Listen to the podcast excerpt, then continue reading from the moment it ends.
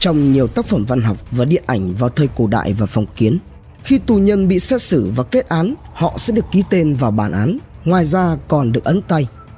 Chẳng những vậy, điểm chỉ vân tay còn được sử dụng trong hoạt động cho thuê mướn hoặc vay nợ.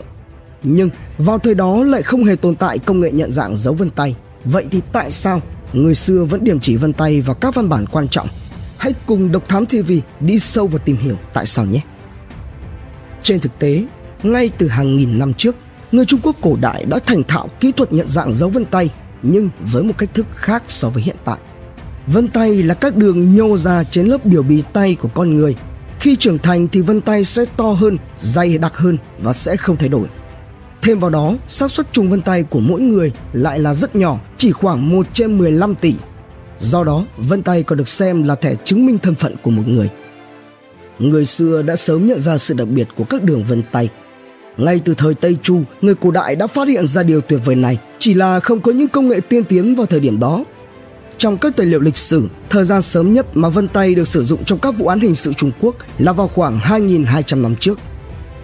Tháng 12 năm 1975, một nhóm khảo cổ đã khoai quật 12 ngôi mộ từ cuối thời chiến quốc đến thời Nhật Tần ở huyện Vân Mộng, tỉnh Hồ Bắc, Trung Quốc. Lúc đó họ đã tìm thấy các văn bản viết trên các phiến tre gọi là Thụy Hồ Địa Tân Giản. Các văn bản đó đa số là văn thư pháp lý, văn thư quản lý ngục tù và cách thư điều tra hình sự. Trong các văn bản được tìm thấy thì có một quyển có tên là Phong Trần Thức. Trong quyển này có một bài viết có tên là Huyệt Đạo ghi lại quá trình điều tra các vụ án trộm cắp. Quá trình điều tra từ điều tra cho tới thẩm vấn đều được ghi lại hết sức rõ ràng. Những phát hiện về dấu vân tay được ghi lại như thế này. Bên trong, bên ngoài và trên mặt đất có 6 dấu vết đầu gối, vết tay. Đây chính là biên bản điều tra hơn 2.000 năm trước mà không nơi nào trên thế giới ở thời điểm đó có được. Việc phân tích dấu vân tay của người xưa là cực kỳ đơn giản, được phân biệt bằng mắt thường. Họ chia dấu vân tay thành hai loại, một là xoắn ốc và loại còn lại gồm những đường cong. Cuộc phiêu lưu của dấu vân tay lại tiếp tục.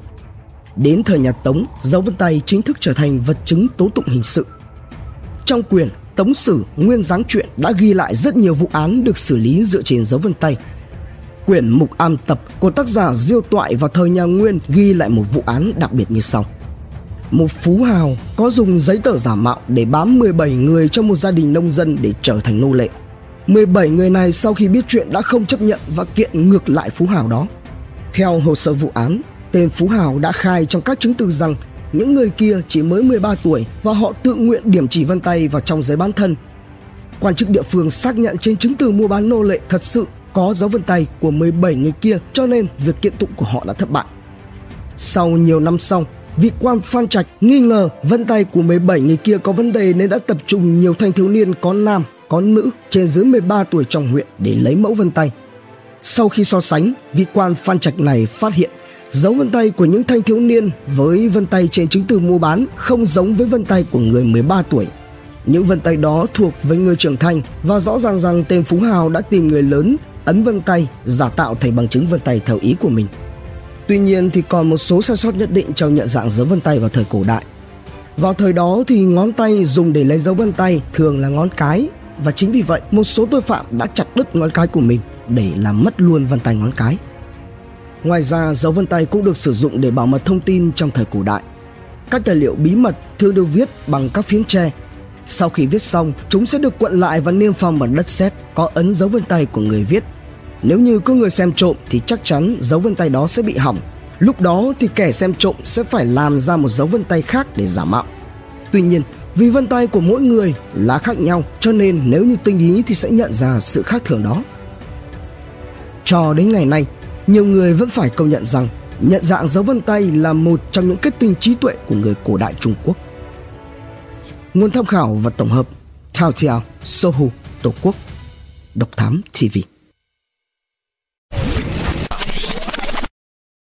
Hành trình khám phá những vụ án kinh điển và bí ẩn cùng Độc Thám TV. Những quần khúc chưa lời giải. Những âm mưu chưa từng hé lộ. Những sự thật đang bị che giấu tất cả sẽ có tại Độc Thám TV.